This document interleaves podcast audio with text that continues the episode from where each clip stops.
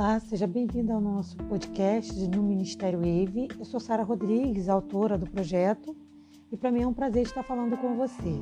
Lembrando que os temas do projeto do Ministério IVE acontecem uma vez, é um tema, na verdade, que é tratado durante toda a semana, e nessa semana a gente está falando sobre dependência emocional.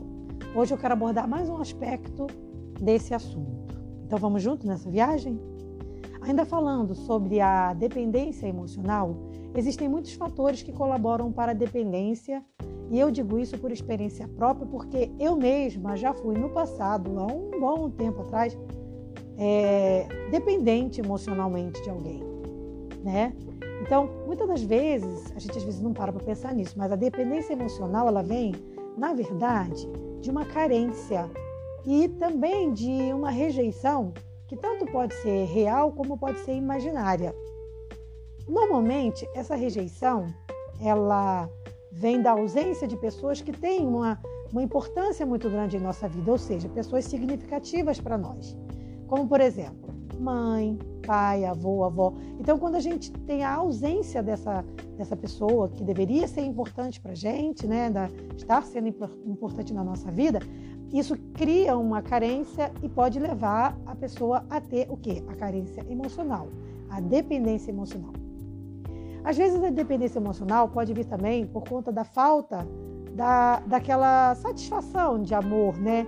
E muitas das vezes também da, da busca por aprovação das pessoas que são importantes para nós. Claro que não se pode negar que uma dificuldade de aceitação da própria identidade sexual também pode levar uma pessoa à dependência emocional.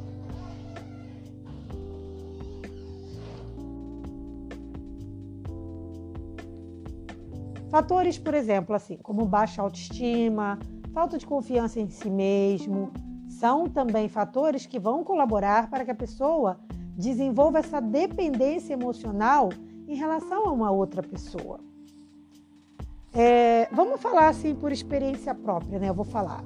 Quando a gente se encontra nesse círculo vicioso da dependência emocional, porque isso aconteceu comigo, nós não percebemos isso. Então, muitas das vezes são os amigos que vão é, nos alertar sobre essa dependência, tá? E são eles que, ou amigos ou família, né, vão perceber que a gente está passando a autonomia da gente para uma, uma outra pessoa dentro de uma relação que, na maioria das vezes, é uma relação problemática. Como é que eu posso saber se eu estou atualmente vivendo uma dependência emocional ou não? Você pode, por exemplo, analisar o seu próprio comportamento. Se você constantemente cobra de outra pessoa que ela esteja todo o tempo livre para você, que ela seja dedicada a você e somente a você, ou se você usa de, de artimanhas como chantagem, né? E esses tipos de artimanha para levar essa pessoa a fazer o que você quer, e, e, e sugando ela também, né? Vamos ser bem sinceros, isso é um indício claro de que você pode estar vivendo aí uma dependência emocional. Ou vamos supor, por exemplo, que você abre mão de um relacionamento importante, como família, amigos, para viver somente em prol daquela outra pessoa. Isso também vai ser uma característica de uma dependência emocional. A verdade, gente, é que o dependente emocional, ele normalmente é inseguro. Ele morre de medo de perder aquele relacionamento, mesmo sendo um relacionamento problemático. O que, que a gente precisa entender?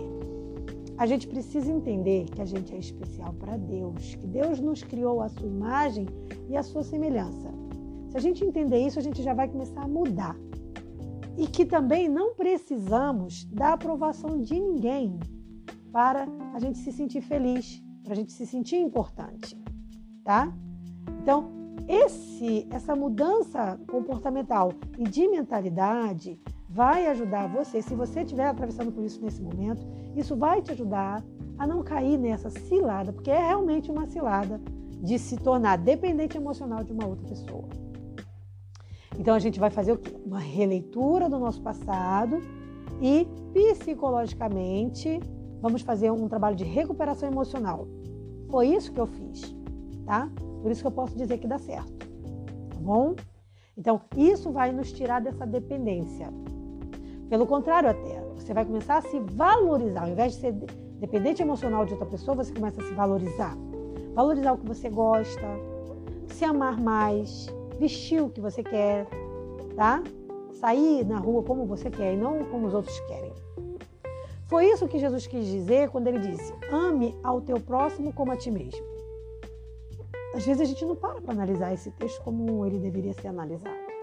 Tá, eu, porque todo mundo normalmente, na maioria das vezes, olha para esse texto dizendo: eu tenho que amar meu próximo. Mas Jesus ele deixou claro: ame ao próximo como você se ama. Então, primeiro, antes de amar alguém, se ame. Se ame o suficiente para amar alguém. Se ame se valorizando, se dando a importância que você merece, tá? e dando também ao outro o quê? A liberdade. Porque a liberdade é uma característica do amor. Eu me sinto uma pessoa livre. E você? Você se sente uma pessoa livre? É muito bom quando a gente se sente livre, mesmo tendo atravessado por tantos traumas, como por exemplo eu atravessei. Isso é uma vitória enorme. Então não deixe nem que ninguém e nem que nenhuma coisa ou situação, nem traumas, nada, te tirem o quê? O prazer da liberdade, o prazer de ser livre. Não deixe nada te aprisionar, tá? Se liberte. Eu vou deixar para você agora, no final desse podcast, um texto bíblico, como sempre de costume eu costumo fazer, né? Que é, na verdade, mais de um, que é, são textos que vão ter muito a ver com o que a gente está falando. Por exemplo, o texto de João, verso, capítulo 8, verso 36, que diz: Portanto, se o Filho vos libertar, verdadeiramente sereis livres. Eu acho isso lindo porque eu sou muito, muito adepta da liberdade. Eu amo a liberdade. Eu acho que a gente tem que ter liberdade para comer o que a gente gosta. Claro que a liberdade ela, ela implica em você respeitar a liberdade do outro, né? Então, mas você ser livre para você comer o que você quer, beber o que você quer, fa fazer o que você quer, vestir o que você quer, isso é maravilhoso. E Jesus ele dá essa liberdade para gente. E Colossenses 113, versos 14, que diz: Pois ele, se referindo a Deus, né, nos resgatou do domínio das trevas e nos transportou para o reino do seu Filho amado, a quem temos a redenção, a saber, o perdão dos pecados. Seja lá qual for o seu passado, se estiver cheio de marcas, cheio de traumas, cheio de cicatrizes, deixa isso na mão de Deus, entregue e relaxe. Seja você culpado ou inocente, vítima, não importa.